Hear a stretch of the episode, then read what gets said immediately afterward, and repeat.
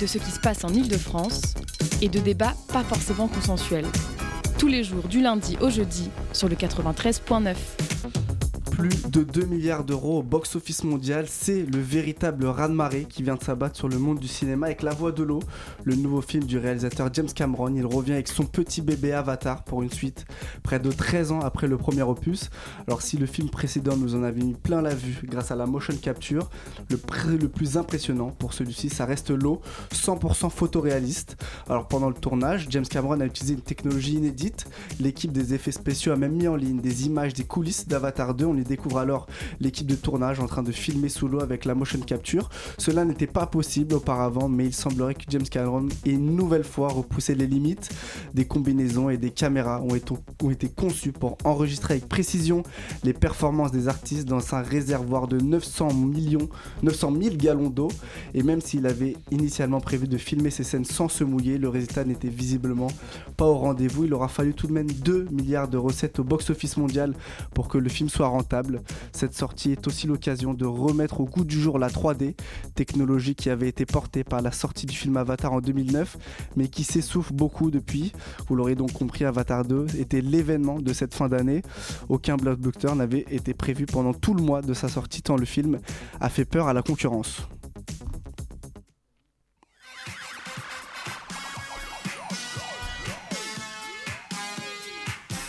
Alors au sommaire ce soir, nous recevons Corinne Makowski, secrétaire nationale du Secours Populaire, et Hiba Antoun, chef de projet DPNA, qui viendront nous parler donc de l'appel aux dons lancé par le Secours Populaire après les tragiques séismes en Turquie et au Liban. Et puis dans un second temps, nous recevrons Florent Verdet et Gégé à l'occasion donc de la sortie du documentaire La Ferme à Gégé. Puis pour finir, nous aurons les chroniques de Gauthier, Olivier et Guilhem.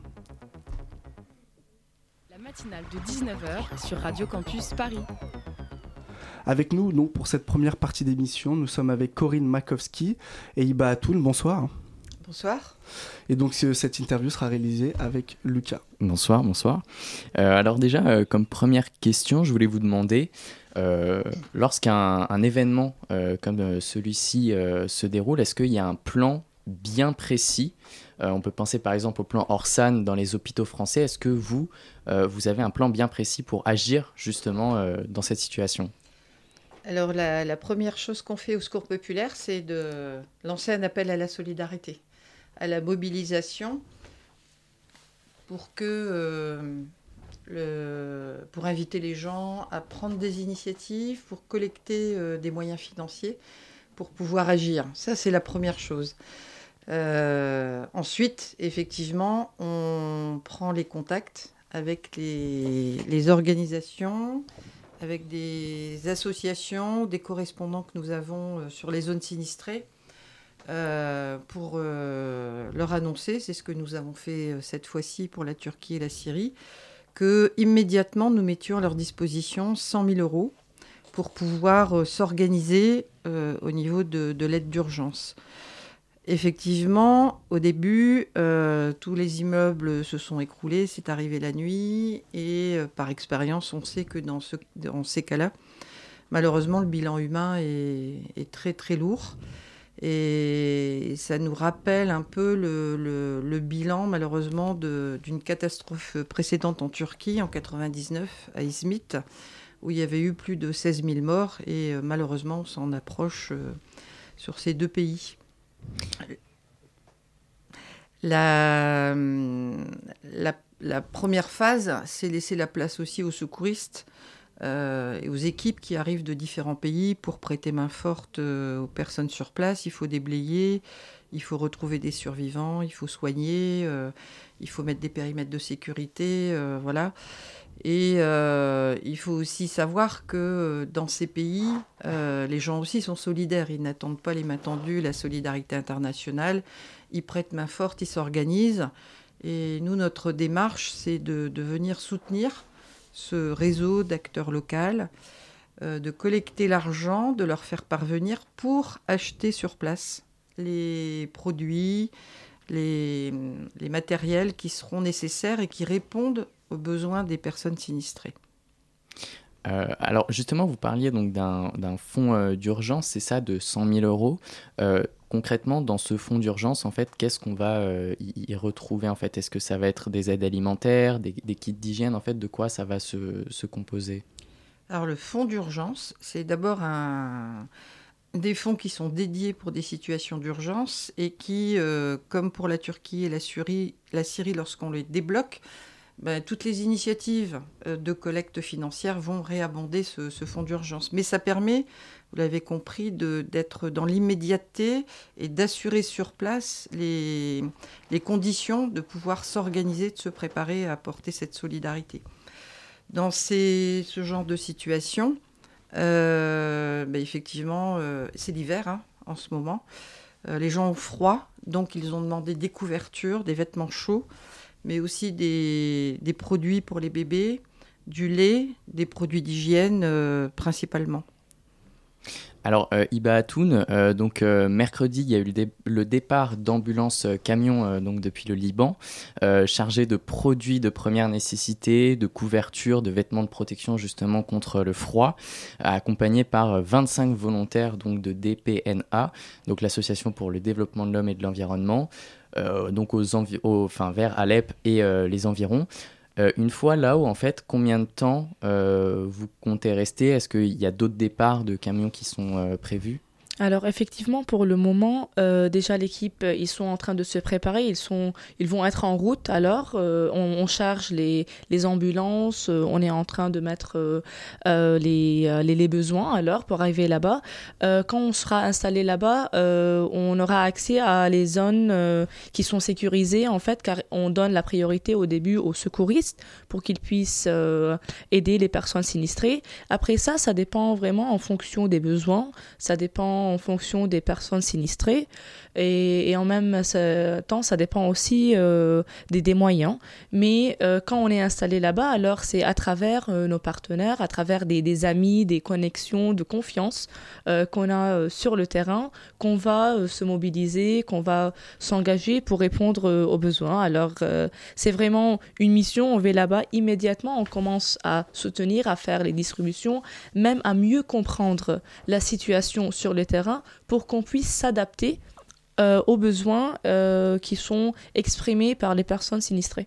Parce que justement, par rapport à la situation, on voit qu'on cherche encore des survivants. Est-ce que pour vous, la mission principale, c'est vraiment d'apporter l'aide à ceux qui ont survécu, ou est-ce que quand même, il y a cette idée d'envoyer des personnes pour chercher d'éventuels survivants ? En fait, les spécialistes, c'est leur travail, les secouristes, c'est leur travail de chercher.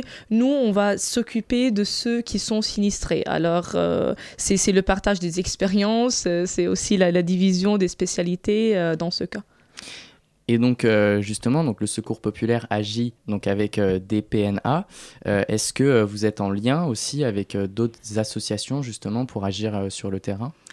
C'est la démarche du Secours Populaire de s'appuyer sur des acteurs locaux dans tous les pays où on intervient, puisque c'est eux qui connaissent le mieux les situations, leur pays, les conditions de faire les choses, de pouvoir aussi obtenir les autorisations. On n'arrive pas comme ça, avec le matériel, faire ce qu'on veut. Donc ça, c'est cette connaissance du terrain qui est importante. Et notre partenaire libanais, qui est proche de la Syrie, et qui a les capacités aussi de se rendre en Turquie. C'est à travers eux que nous agissons. Et il faut dire aussi que nos amis au Liban, ils vivent une situation de crise terrible. C'est la descente aux enfers. Je pense que vous suivez aussi peut-être un peu cette actualité, malheureusement. Quelqu'un qui gagnait 2000 $, aujourd'hui c'est 30. C'est même pas de quoi faire le plein d'essence pour la voiture, donc c'est terrible. Mais malgré cette situation de crise, on peut compter aussi sur des amis dans la démarche de solidarité internationale. Et c'est pas nouveau que nous agissons avec eux sur la Turquie, par exemple, puisqu'il y a eu un tremblement de terre en octobre 2020, on va dire en pleine période aussi Covid, et ensemble, nous avons pu agir déjà en Turquie, dans la région d'Izmir, à ce moment-là.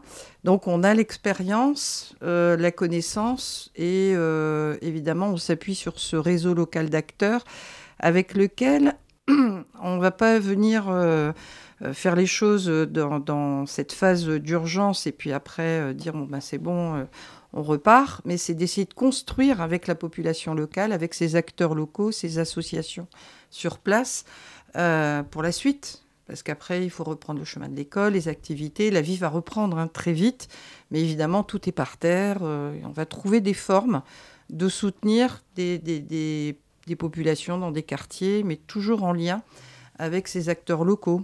Je vais prendre un exemple. Au Népal, il y a eu un tremblement de terre en 2015.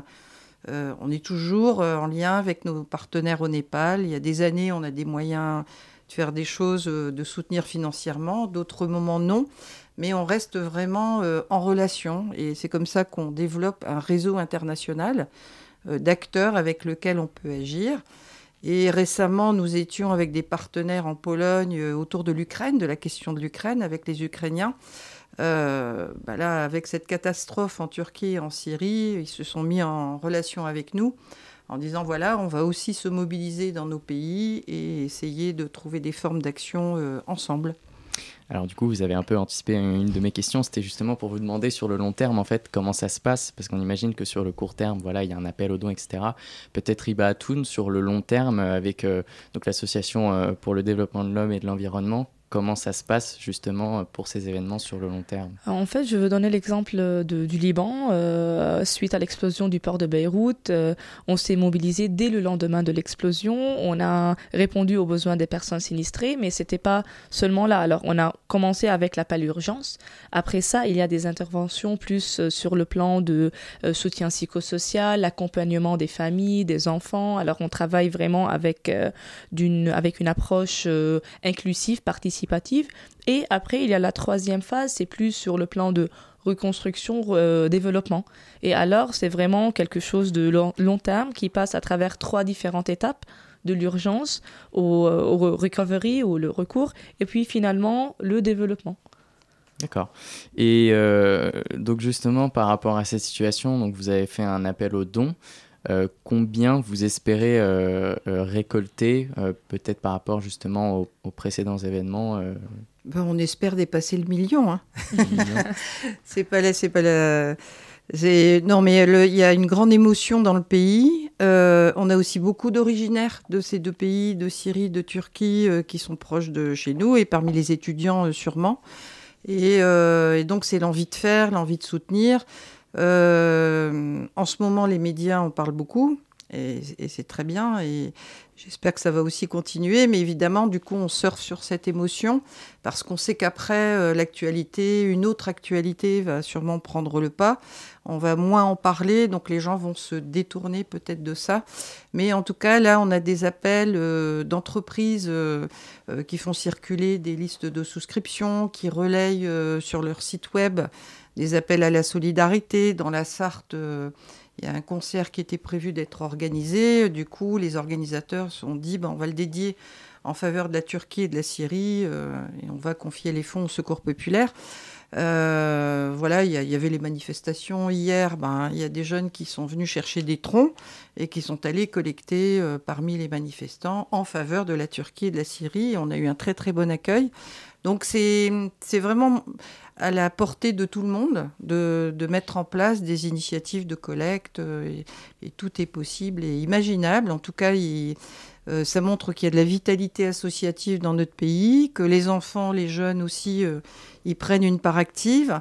Et c'est important qu'on ne se ferme pas simplement sur ce qui se passe chez nous, mais qu'on est dans cette dimension de solidarité internationale, puisque tout est interdépendant. Et alors, je suis obligé de poser cette question qui est un petit peu bateau, mais en fait, une fois que vous avez donc tous ces dons, le million, on espère dépasser le million, en fait, à qui vous envoyez l'argent, en fait ? Comment ça se passe ? Alors, on a l'expérience avec nos amis là, du Liban.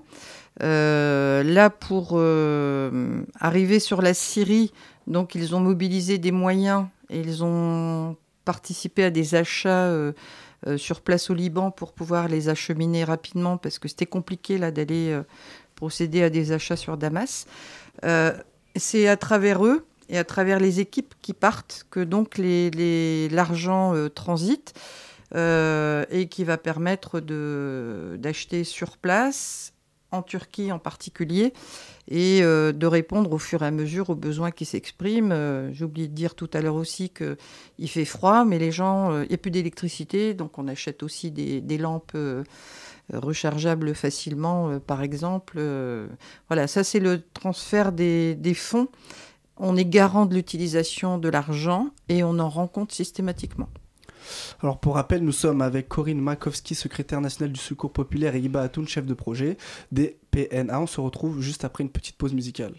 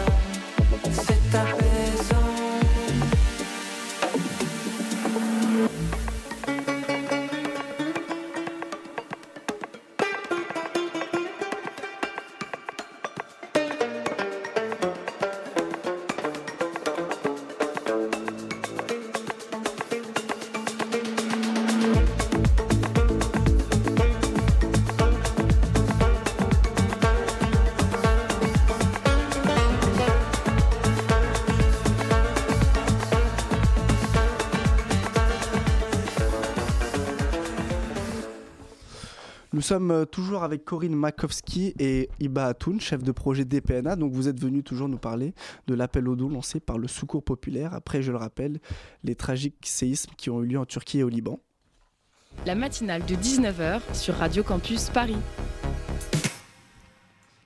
Alors je voulais revenir avec vous par rapport justement aux dons qu'on peut faire aux associations. Donc forcément en ce moment on imagine qu'il y a un énorme appel aux dons et donc les dons affluent, mais à part dans ces situations exceptionnelles, quelle est la tendance un petit peu des dons pour vos associations? Est-ce qu'il y a une baisse ou une augmentation? Est-ce que c'est... Je vais parler... Pour le Secours Populaire en France, évidemment, quand il y a une telle catastrophe, nous, on sent tout de suite des collectivités territoriales qui nous appellent et qui disent, voilà, on va débloquer une subvention exceptionnelle, des personnes qui nous demandent à pouvoir prendre des troncs, des affiches pour aller collecter, des entreprises qui peuvent proposer même des arrondis sur salaire, des choses comme ça. Donc là, on sent qu'il y a quand même beaucoup d'enthousiasme, d'engouement, de prise d'initiative et ça c'est super parce que c'est quand même terrible. La solidarité des amis du Liban, c'est aussi super parce que ils ont aussi dans la tête et ça les terrorise que ça peut leur arriver parce qu'ils sont aussi dans la zone sismique. Et plus globalement au Secours Populaire, en tout cas, nous, on a beaucoup plus de bénévoles, 10 000 de plus depuis le Covid 2019, et aussi une hausse très très importante de dons, de prise d'initiative, de collecte. Donc, il y a une belle vitalité, de générosité dans notre pays, de gens qui veulent faire quelque chose. Et puis, évidemment, à côté de ça, il y a une situation de précarité aussi qui grandit. Et avec des enjeux aussi au plan international qui sont importants. Il y a des catastrophes, mais il y a des conflits. Et c'est très important que, par l'action de solidarité, on démontre que quand on fait des choses ensemble, on peut trouver des solutions, quoi. Il ne faut pas s'abattre, il ne faut pas renoncer. Il faut continuer de résister, il faut continuer de se battre et trouver des solutions. De toute façon, on ne peut compter que sur soi-même. Mais l'espace associatif et collectif est quand même un moyen très important pour faire progresser cette démarche. Alors, Hiba Antoun, peut-être, on parle beaucoup des dons, mais au-delà de ces dons, en fait, comment est-ce qu'on peut participer pour aider ? Parce qu'on imagine qu'il y a d'autres moyens que de faire des dons justement pour aider. Et effectivement, c'est le cas de la situation au Liban. Alors, quand la crise s'est passée, alors on s'est mobilisé directement. On a des bénévoles qui ont dit que nous sommes prêts à aller en Syrie, à aller en Turquie pour répondre à cette situation. Alors, donner du temps, être engagé, vraiment être sur le terrain. Bien sûr qu'on a les moyens. Alors, ça, normalement, ça facilite la réponse aux urgences et répondre aux besoins. Mais effectivement, alors, c'est à travers l'engagement direct au terrain. Même on a fait une petite mobilisation au Liban, même si le pays traverse plusieurs crises, mais on a fait un appel à des dons, des couvertures, des vêtements divers qui peuvent aussi être utiles durant notre mission en Syrie aujourd'hui et demain. Et alors forcément, on parle de la Syrie, de la Turquie. Actuellement, dans quel autre pays vous intervenez par rapport à des événements, justement ? Alors, pour le DPNA, on fait aussi partie du réseau euro-méditerranéen de la solidarité. Et avec le Secours Populaire français, déjà, on était intervenu en Izmir en 2020, aussi en Arménie, et aussi on a travaillé en Roumanie, en Pologne, Moldavie. Et je pense que Corinne, peut-être, elle peut ajouter quelques autres pays à l'international avec le Secours. Et voilà, c'est la force d'un réseau. Et Secours Populaire, on est dans près de 80 pays, de manière plus ou moins active, mais c'est quand même un champ important. L'objectif, c'est de travailler dans la durée. Et, bon, et souvent, quand il y a des catastrophes aussi, on entre en relation avec des gens et ça s'installe, comme on l'expliquait tout à l'heure, sur du plus long terme. Mais la solidarité, c'est pas triste, ça donne de l'espoir. Et on insiste beaucoup pour développer des activités en direction des enfants et des jeunes. C'est l'avenir dans les pays, c'est un devoir de solidarité, de pas subir, de pas se laisser abattre. Et de se redonner de l'espoir, c'est très important. On a une délégation d'une dizaine de jeunes qui revenaient aussi de Palestine. Les jeunes qui sont contraints dans la mobilité au quotidien, de l'humiliation, sont... il y a aussi des jeunes qui sont dans une démarche de culture de la paix, qui ont envie de faire des choses, mais ils ne voient pas bien l'avenir. Et donc, dans la solidarité internationale, pouvoir aussi soutenir et faire des choses ensemble, c'est très important. En tout cas, c'est... Une petite dernière question pour ceux qui nous écoutent, qui voudraient justement agir. Où est-ce qu'ils peuvent faire des dons, par exemple ? C'est sur votre site ? Où est-ce qu'ils peuvent peut-être apporter des habits ? Alors, le Secours Populaire de France, à partir de la France, ne va pas envoyer de matériel. C'est avec l'argent qu'on est le plus efficace sur le terrain. Là, il y a la proximité de la Syrie avec le Liban, hein. Donc, il y a une facilité assez immédiate. Mais on a un site web, Secours Populaire, et on a 1300 lieux d'activité sur tout le territoire en France, des comités locaux, des fédérations, des antennes. Donc, il faut aller au plus près de là où on habite. On peut trouver un Secours Populaire. C'est sur le site internet et on encourage vraiment à prendre des relations avec l'association et être dans cette dynamique de solidarité. Eh bien, merci beaucoup. Alors, je le rappelle une dernière fois, nous étions avec Corinne Makowski, secrétaire nationale du Secours Populaire, et Hiba Antoun, qui sont venus donc nous parler de l'appel aux dons lancé par le Secours Populaire. Merci beaucoup à vous. C'est surtout merci à vous de relayer ces appels et ces messages. Merci. La matinale de 19h. Et c'est au tour de Gauthier de nous faire sa critique humoristique.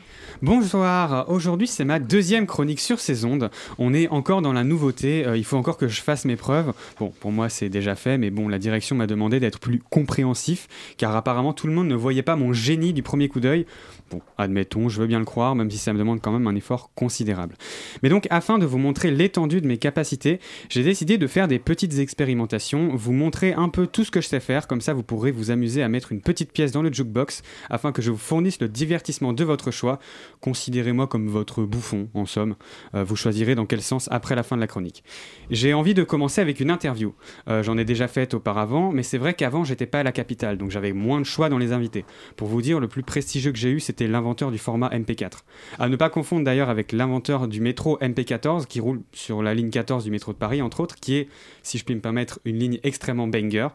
Mais je voudrais pas non plus spoiler ma série de chroniques à venir sur les meilleurs ligne du métro parisien qui fera une trentaine d'épisodes peu ou prou. Mais maintenant que je suis à Paris, là où tout se passe, on est un peu dans le Los Angeles français, hein, et on sait tous que what happens in Paris stays in Paris, hein, ou ben, si on habite en banlieue, stays in Marne-la-Vallée chez si. Mais donc maintenant, les interviews pour moi, c'est choix libre. J'ai à dispo tous les artistes, tous les politiques, tous les rats. Je pense qu'en vrai j'ai plus de chances qu'un rat accepte mon invitation qu'un politique. D'ailleurs, c'est le moment de découvrir mon premier invité, jingle.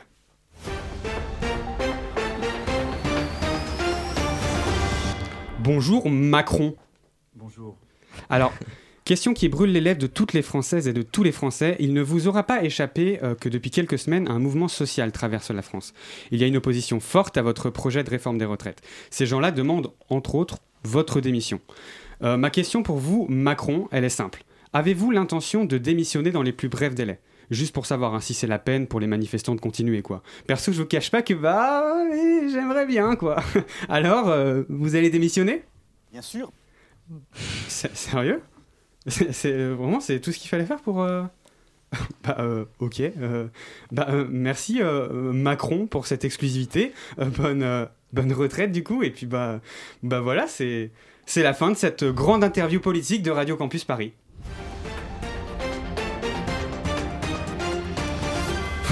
Waouh, scoop, hein, Macron démissionne. Pardon, je suis un peu déboussolé, je m'attendais pas à ça. Je vais devoir malheureusement m'arrêter là pour cette chronique. Je vais pas pouvoir vous montrer d'autres de mes talents. C'est dommage parce qu'il m'en restait au moins une dizaine. Mais bon, ça devrait attendre. Je vous laisse finir l'émission et couvrir la breaking news. Hein. C'est pas mon rôle, moi je suis pas journaliste. Je vous laisse vous débrouiller avec ça. Je suis sûr que vous allez vous en sortir très bien comme des chefs. Après tout, les auditrices et les auditeurs comptent énormément sur vous pour une information de qualité. Je voudrais pas trop mettre de pression, mais... il paraîtrait que le bruit court qu'un de vos postes soit en jeu. Donc voilà, soyez à la hauteur, sinon... Allez, salut ! Merci beaucoup Gauthier, il est 19h28 et on se retrouve après une nouvelle pause musicale.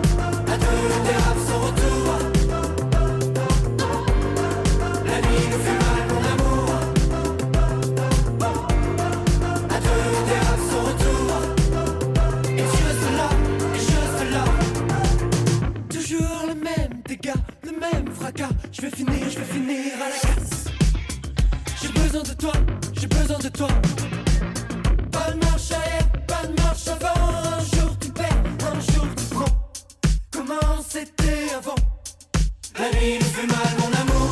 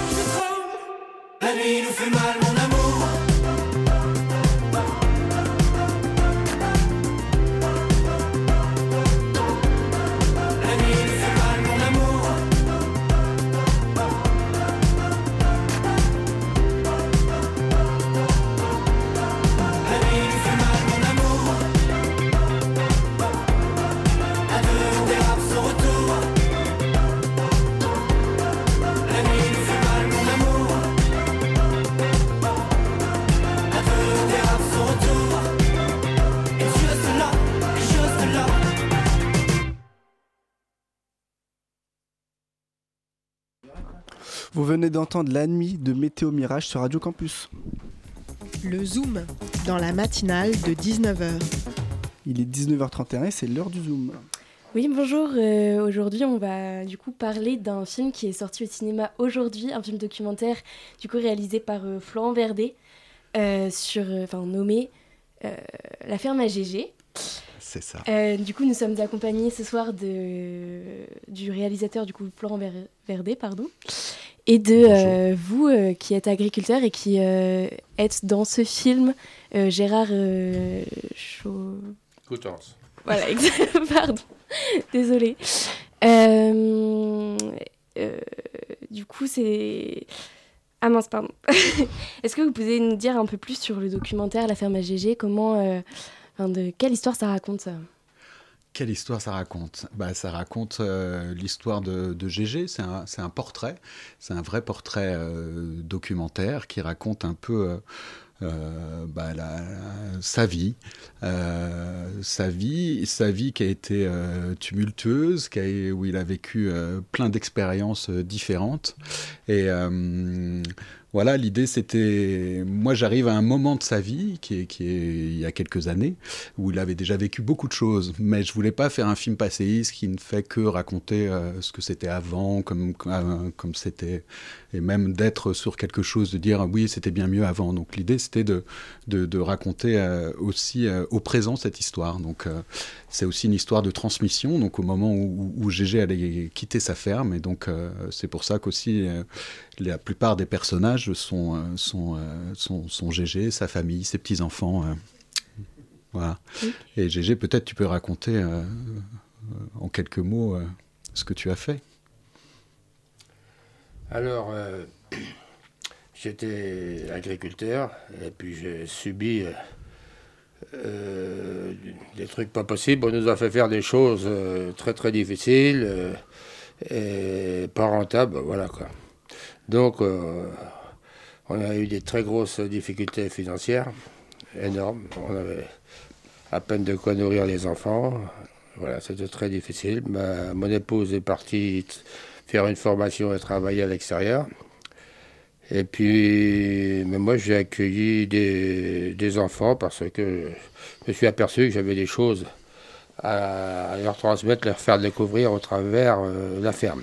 Les enfants étant fâchés avec l'humanité entière, ils sont fâchés avec les parents, l'instit, l'animateur, l'éducateur, le toubib, le psy, ils sont fâchés avec tout le monde, les gamins, mais pas avec les animaux, quoi. Et j'avais observé ça à différentes occasions. Et à partir de là... Et aussi mon constat, quand j'étais môme et que j'étais fâché avec mon vieux, il me retrouvait dans la table avec couché sur mon chien, sur un petit veau, et moi je parlais à cet animal-là, même en pensée, pas obligatoirement en parole, et évident que l'animal ne va pas parler, donc on répond à sa place. Et donc c'est un miroir, et on répond à nos propres questions, et c'est là qu'on s'aperçoit que quelquefois on a des questions qui sont bizarres, quoi, et pas faciles, quoi. Oui. Donc, du coup, dans ce film documentaire, vous avez, même dans votre vie, en fait, c'est l'histoire de d'une partie de votre vie. Du coup, vous avez choisi d'ouvrir votre ferme pour accueillir comme ça des enfants. Vous parlez d'enfants. Est-ce qu'il y a aussi des jeunes, des plus âgés, des toutes personnes. Du coup, d'ouvrir un peu cette ferme pour partager votre vie et le vécu du coup à travers les animaux, c'est ça ? Oui. Ok. Et du coup. Comment vous êtes venu à l'idée, je parle à vous, Florent, de réaliser du coup ce documentaire-là avec Gérard ? C'est une rencontre. C'est une rencontre qui s'est faite il y a une dizaine d'années, quand on m'avait proposé de faire un film sur un réseau qui s'appelle le réseau Accueil Paysan, qui reçoit des gens chez eux, justement, et qui essaie de les accueillir de la meilleure façon en expliquant le travail qu'ils font, le système de gîte et tout ça. Et moi je cherchais un peu comment faire un film avec cette histoire-là, sur une association, c'est pas facile, c'est de pas faire quelque chose de trop historique ou trop pyramidal. Et à une assemblée générale, j'ai rencontré Gégé et qui racontait son histoire. Et là, je me suis dit, c'est cette manière-là que j'ai envie de raconter l'histoire d'Accueil Paysan. C'est en partant des gens qui font des paysans, de ceux qui font le réseau, Et voilà, j'ai dit à Gégé, approché un peu comme ça en disant j'aimerais bien te consacrer un film. Il m'a dit je sais pas trop ce que c'est que ça, mais viens à la maison, on va boire un coup et puis on va en discuter. Et ça, c'était il y a quelques années, donc il y a une dizaine d'années, et le tournage a commencé quelques années après, le temps qu'on prépare tout ça, et après j'ai tourné chez Gégé pendant 4 ans. Et Gégé, il a accueilli beaucoup d'enfants de banlieue parisienne, qui étaient des enfants, des jeunes, qui n'avaient pas trop l'habitude d'aller à la campagne. Et donc, voilà, moi je suis arrivé, il accueillait plus d'enfants de banlieue, mais il y avait encore toutes ces histoires qu'il raconte très bien. Et donc, c'est des histoires qu'on évoque et on fait revenir comme ça un peu le passé dans le présent. Gérard, j'imagine que se faire filmer au quotidien, c'est un peu, ça demande un certain lien de conscience entre vous deux. Combien de temps à peu près il vous a fallu pour établir un peu ce lien et se sentir à l'aise d'être filmé et dans cette intimité de votre vie? Pardon. En fait, très peu de temps. Il suffit de savoir le pourquoi, le sens qu'on va donner à cela, quoi. Et je rejoins le réseau Accueil Paysan dont Florent parlait tout à l'heure. C'est un réseau où on fait de l'accueil, mais l'objectif de ce réseau, accueillir des gens chez soi, ce qui est important, c'est la relation qu'il va y avoir entre l'accueillant et l'accueilli, la rencontre. Et il y a d'autres lieux d'accueil où ce qu'on va rechercher, ça va être le confort, l'épaisseur de la moquette dans la chambre, quoi. Nous, non, c'est la rencontre, cette richesse-là. Et à partir du moment que Florent, au travers du réseau, il m'a expliqué l'objectif de ce film, je dis ok, on y va. Et puis après, j'oublie la caméra, moi je fais mon boulot, c'est à lui de courir derrière. Et j'ai pas mal couru derrière lui. Mais effectivement, la confiance, il me l'a vite donnée. En plus, moi, je lui avais dit que de toute façon, ça serait le premier spectateur, donc il fallait qu'il me fasse confiance et que de toute façon, c'était un travail commun qu'on allait faire ensemble. Et voilà, c'est comme ça qu'on a travaillé. Alors, il y a de certains moments, Gégé comprenait pas trop pourquoi je le filmais dans sa cuisine ou des choses comme ça. Et puis, au fur et à mesure, mais il a accepté. Vous êtes laissé guider, quoi, c'est ça? Bien sûr, non, tu fais confiance. Je connais pas le boulot, moi. Alors, c'est toi qui vois, et puis on verra après, surtout. C'était la condition que je sois avec mes filles le premier spectateur. Okay. Ça rassure. Vous parlez de rencontres, d'échanges, etc. Et c'est un film qui relève du transgénérationnel parce que du coup, il y a vous, il y a des enfants, mais aussi transculturel. Donc, il y a des personnes qui viennent de banlieue, vous qui êtes d'un milieu rural. Est-ce que, d'un point de vue plutôt général, est-ce que vous pensez que c'est une... Comment dire, c'est un échange bénéfique pour construire comme ça une société qui tend un petit peu à être assez... Cloisonnée, exactement. Oui, bien sûr. Transgénérationnel, comme tu dis, bien sûr, parce que je parle de mon père, de mon grand-père et mon père qui transmet les outils à mon petit-fils. Il fait 6 générations. Avant de mourir, il voulait qu'ils sachent greffer les arbres pour manger des bons fruits, quoi. Alors je pense que j'ai de l'ADN de cette transmission-là, effectivement. Ma grand-mère aussi m'a donné aussi des savoir-vivre, voilà. Et puis oui, une société, c'est comme ça qu'il faut que ça fonctionne. Et c'est une richesse, culturelle, de faire mélanger des enfants de la banlieue à la campagne profonde de chez nous. On ne pouvait pas trouver des cultures le plus opposées possible et aller jusqu'à leur faire faire des jeux et des spectacles ensemble, quoi. Et c'est fabuleux, c'est extraordinaire et merveilleux. C'est justement du coup votre film qui est fabuleux et généreux par du coup cette rencontre.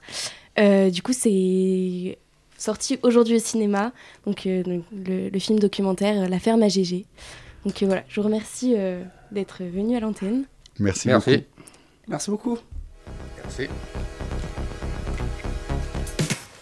Et tout de suite, c'est l'heure de la chronique de Olivier, les zones d'ombre de l'histoire, qui nous racontera l'histoire d'un ministre de la Défense qui aurait été un espion soviétique. Le journaliste Jean Clémentin est mort au début de cette année. Il avait été dans les années 70 une signature importante du Canard Enchaîné.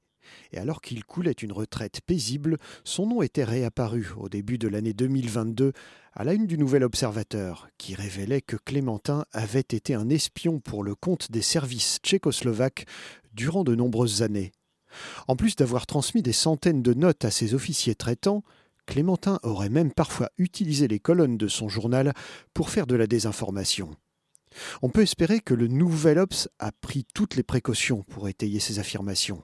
En 1996, en effet, L'Express révéla un peu hâtivement le passé d'espion de Charles Hernu, l'ancien ministre de la Défense du premier gouvernement Mitterrand. Sur la foi d'un dossier transmis à la DST par Michael Caraman, chef de la Sécuritate, le tristement célèbre service de renseignement roumain, l'hebdomadaire affirma que Charles Hernu aurait été au moins pendant 10 ans, à partir de 1953, un agent au service du renseignement bulgare puis roumain. Charles Hernu est mort depuis 6 ans lorsque ces révélations ont lieu. Sa famille porte plainte et d'autres journalistes vont s'intéresser à l'affaire. On apprend rapidement que c'est en 1992 que le dossier est transmis à la DST, 4 ans avant les révélations dans la presse. Il est vrai qu'à première vue, il aurait été tentant et même possible pour un service de renseignement de l'Est de recruter Charles Hernu. Tentant car dans les années 50, l'homme est un proche de Pierre Mendès France et un nom qui commence à compter dans la gauche française. Possible aussi car durant la guerre, Hernu avait été fonctionnaire au service du gouvernement de Vichy. Et dans les services de renseignement, on n'hésitait jamais à utiliser ce genre d'éléments biographiques embarrassants pour rendre une source potentielle plus conciliante. Toutefois, le dossier remis par Caraman semble mince. On y lit qu'Hernu, alias André, est effectivement rémunéré régulièrement. Quelques lignes décrivent son caractère et le paragraphe se termine par ces mots « André souhaite décider des informations qu'il nous livrera. André ne veut pas être un agent. » Aucune trace sur la nature ou la valeur des renseignements qu'aurait transmis André. Les éléments versés au dossier permettent de reconstituer l'itinéraire suivant. Charles Hernu aurait été recruté dès 1953 par Raiko Nikolov, diplomate bulgare en poste à Paris et aussi agent de renseignement. En 1956, alors élu député, Hernu aurait pris ses distances et en 1961, c'est la Sécuritate roumaine qui aurait pris le relais. L'agent Hernu change alors de nom. Exit André, il devient Dinou. En juillet 1961, son appartement est plastiqué par des membres de l'OAS. Il bénéficie dès lors d'une protection policière. Comment, alors qu'il était sous surveillance, aurait-il pu rencontrer son officier traitant ou au moins lui communiquer des informations sans que cela n'éveille l'attention ? Raiko Nikolov, désigné par l'Express comme le recruteur de Charles Hernu, déclarera que ce dernier n'a transmis que quelques notes sur des hommes politiques ou des partis. Des informations, tout ce qu'il y a de plus banal dans le cadre des relations diplomatiques, et que l'on pouvait trouver partout. Plus troublant encore, Ion Pacepa, ancien chef de la Sécuritate, passé à l'Ouest en 1978, déclare n'avoir jamais eu connaissance de l'espion André Dinou. Le nom de l'ancien ministre de la Défense de François Mitterrand ne figure pas non plus dans les carnets de Vassili Mitrokhin, qui fut l'archiviste du KGB pendant 30 ans et qui fit défection en 1992. Dans un livre publié en 2013, « Les valets de la guerre froide, comment la République a recyclé les collabos », le journaliste Frédéric Charpier nous permet de faire connaissance avec un personnage qui a peut-être joué un rôle dans cette affaire, Georges Albertini. Collaborateur et antisémite notoire, Albertini s'en tire plutôt bien à la Libération. Faiblement condamné, ce maniaque du fichage reprend vite ses basses besognes et se met bien vite au service de la droite et de l'extrême droite. Son officine déploiera une énergie assez considérable pour nuire aux proches de Pierre Mendès France et de François Mitterrand. Charles Hernu est donc dans le collimateur. Albertini l'a fiché. L'homme ne renseigne pas seulement la droite. Occasionnellement collaborateur de police, il bénéficie dans ces années 50 d'une oreille bienveillante dans les services de renseignement français, où la chasse aux taupes soviétiques était une obsession chez certains fonctionnaires. Or, on sait que lorsqu'un nom entre dans les services de renseignement, il n'en ressort jamais. Ainsi, lorsque Michael Caraman remet le dossier Hernu à la DST en 1992, il réveille sans doute quelques vieux souvenirs. D'autant que le haut fonctionnaire de la DST qui est en contact avec lui tiendrait un fichier désigné sous le nom de « Livre rouge », une sorte de dossier compilant les noms de personnages publics soupçonnés de connivence avec l'Est. Dès 1992, Jacques Fournet, alors patron de la DST, aurait informé François Mitterrand, qui n'aurait pas jugé utile de donner suite. On ne saura jamais vraiment pourquoi Michael Caraman a remis un dossier sur l'ancien ministre de la Défense à nos services de renseignement, tant son contenu semblait mince. Et s'il s'agit d'une tentative de manipulation, on n'a jamais vraiment compris son but. Le Zoom, dans la matinale de 19h. Et tout de suite, c'est l'heure du Zoom avec Eléa. Merci. Donc on va parler un peu culture avec Lou Tribout, chargée de programmation et de production du lieu de l'usine à chapeaux de Rambouillet. Bonjour Lou Tribout. Bonjour. Donc l'usine à chapeaux, qu'est-ce que c'est ? Alors l'usine à chapeaux, c'est un lieu qui a trois fonctions à Rambouillet, donc dans les Yvelines. C'est à la fois une maison des jeunes et de la culture, un centre social et également une SMAC, une scène de musique actuelle.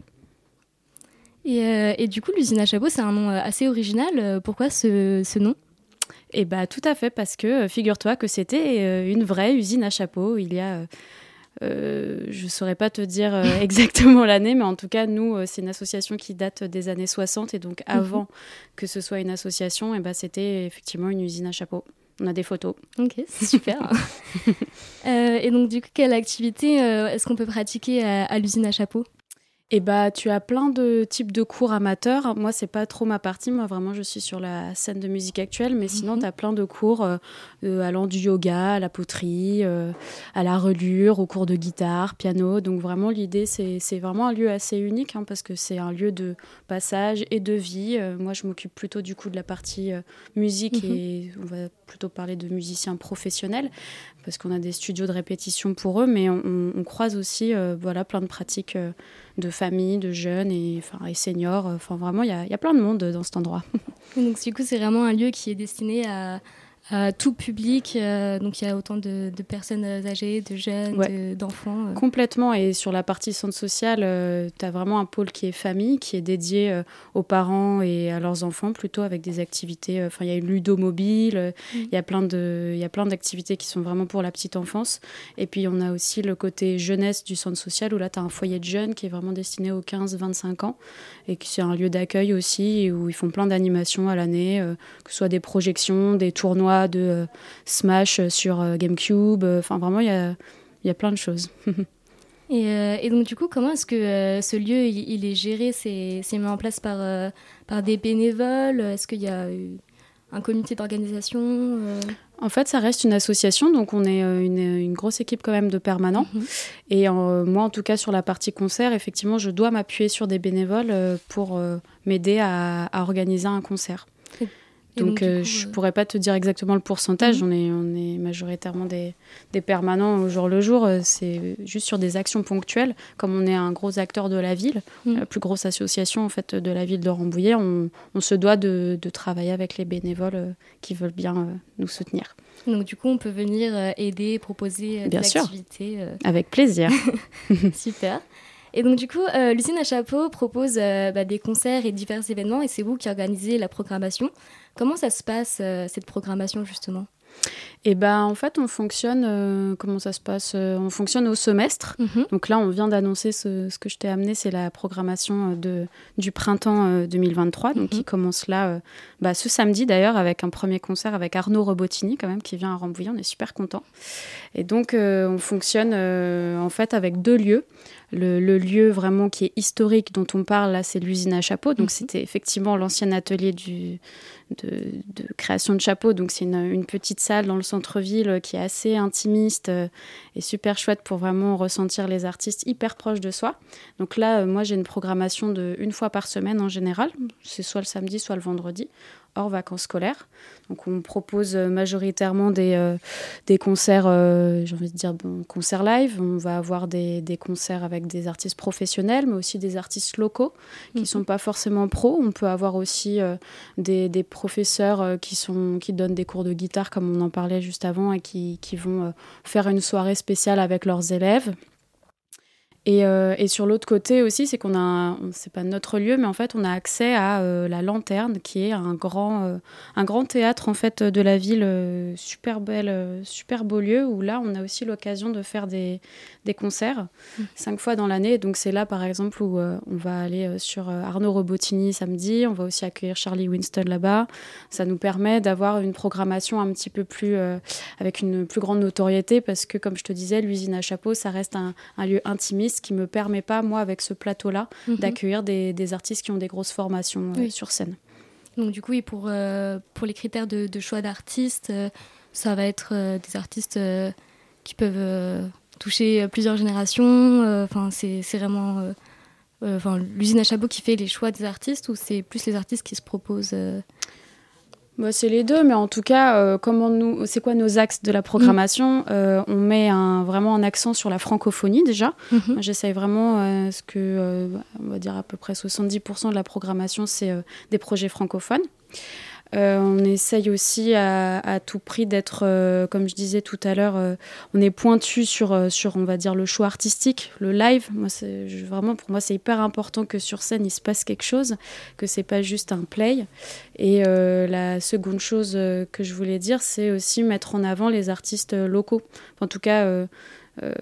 local, pour moi, c'est les Yvelines, le sud Yvelines, mais aussi, pourquoi pas, des artistes de Chartres. On n'est pas si loin, en fait, de Chartres. On est plus proche de Chartres que de Paris. Donc, voilà, on met aussi un accent là-dessus.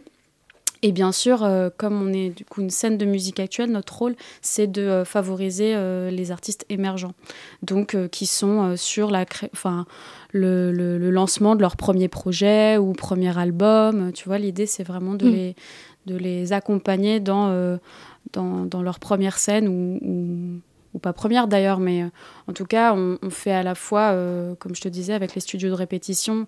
En fait, c'est un lieu pour les artistes émergents pour venir créer et répéter ensemble en groupe. Mais après, comme on a la scène de concert juste à côté, l'idée, c'est de les pousser à avoir un vrai parcours et du coup, de les aider à se développer sur cette ville-là.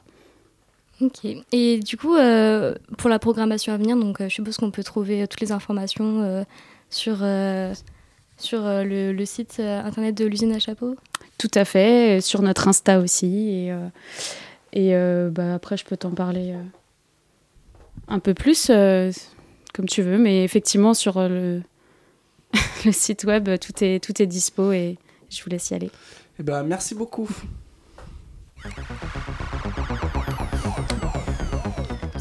Okay. Et Guilhem, ce soir, tu nous parles de la désobéissance civile.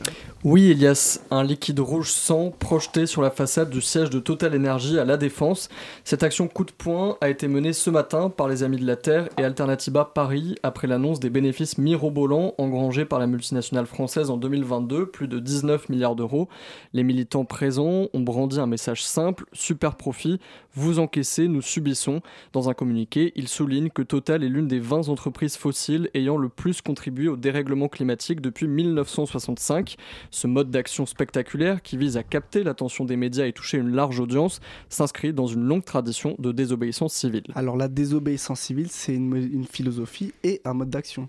Oui, la désobéissance civile, elle a été théorisée par Henri David Thoreau en 1849. Derrière cette notion, il s'agit de désobéir à une loi civile si elle est contraire à l'idée qu'on se fait de la morale ou de la justice. Au XIXe siècle, l'auteur refuse de payer un impôt à l'État américain afin de protester contre l'esclavagisme. En 1930, en Inde, c'est Gandhi qui applique la désobéissance civile dans la lutte pour l'indépendance de son pays lors de la célèbre marche du sel. Il prône alors le principe de la non-violence. Et quelques décennies plus tard, dans les années 1950-1960, le mouvement des droits civiques, emmené par Martin Luther King, s'inspire de la désobéissance civile pour renverser le système de ségrégation raciale aux États-Unis. Alors, Guilhem, la désobéissance civile se trouve aujourd'hui au cœur des mouvements écologiques. En effet, Elias, nombre d'entre eux s'inscrivent dans ce courant de la désobéissance civile. Citons par exemple la campagne Dernière Rénovation qui a fait parler d'elle au cours des derniers mois. Les membres de ce collectif ont tour à tour bloqué le périphérique parisien. Ils ont aussi interrompu des grandes compétitions sportives comme Roland-Garros ou le Tour de France. En allant contre les règles, les activistes acceptent d'être placés en garde à vue et poursuivis en justice. C'est le prix à payer, selon eux, pour interpeller l'opinion publique et les gouvernants. Dans la même veine, on peut aussi citer Extinction Rébellion qui multiplie les blocages dans les grandes villes européennes depuis plusieurs années. Et pour les partis politiques écologistes comme Europe Écologie Les Verts en France, il n'est pas si simple de se positionner sur cette question de la désobéissance civile. C'est le moins qu'on puisse dire. Il y a quelques jours, dans un entretien accordé au journal Libération, la nouvelle secrétaire nationale du parti, Marine Tondelier, déclare « À mon sens, la désobéissance civile, pourvu qu'elle soit non violente, est un mode d'action nécessaire, et dans certaines situations, désobéir est un devoir. » Elle précise donc, tout en prônant cette désobéissance civile, qu'elle rejette toute forme de violence, Alors, un parti politique traditionnel qui aspire à conquérir des positions de pouvoir et à se fondre dans les institutions, elles-mêmes garantes du respect de la légalité, peut-il s'avancer sur la voie de la désobéissance civile ? C'est sans doute le dilemme des écologistes qui ont besoin de porter un discours radical pour continuer d'incarner l'ambition climatique tout en présentant une certaine normalité pour ne pas effrayer les électeurs les plus modérés. Activistes et politiques se nourrissent mutuellement, pour autant il est difficile d'imaginer un parti politique épouser lui-même la radicalité d'un collectif désobéissant. Merci à toutes et à tous de nous avoir écoutés lors de cette belle matinale. On vous souhaite tous une très bonne soirée et à demain.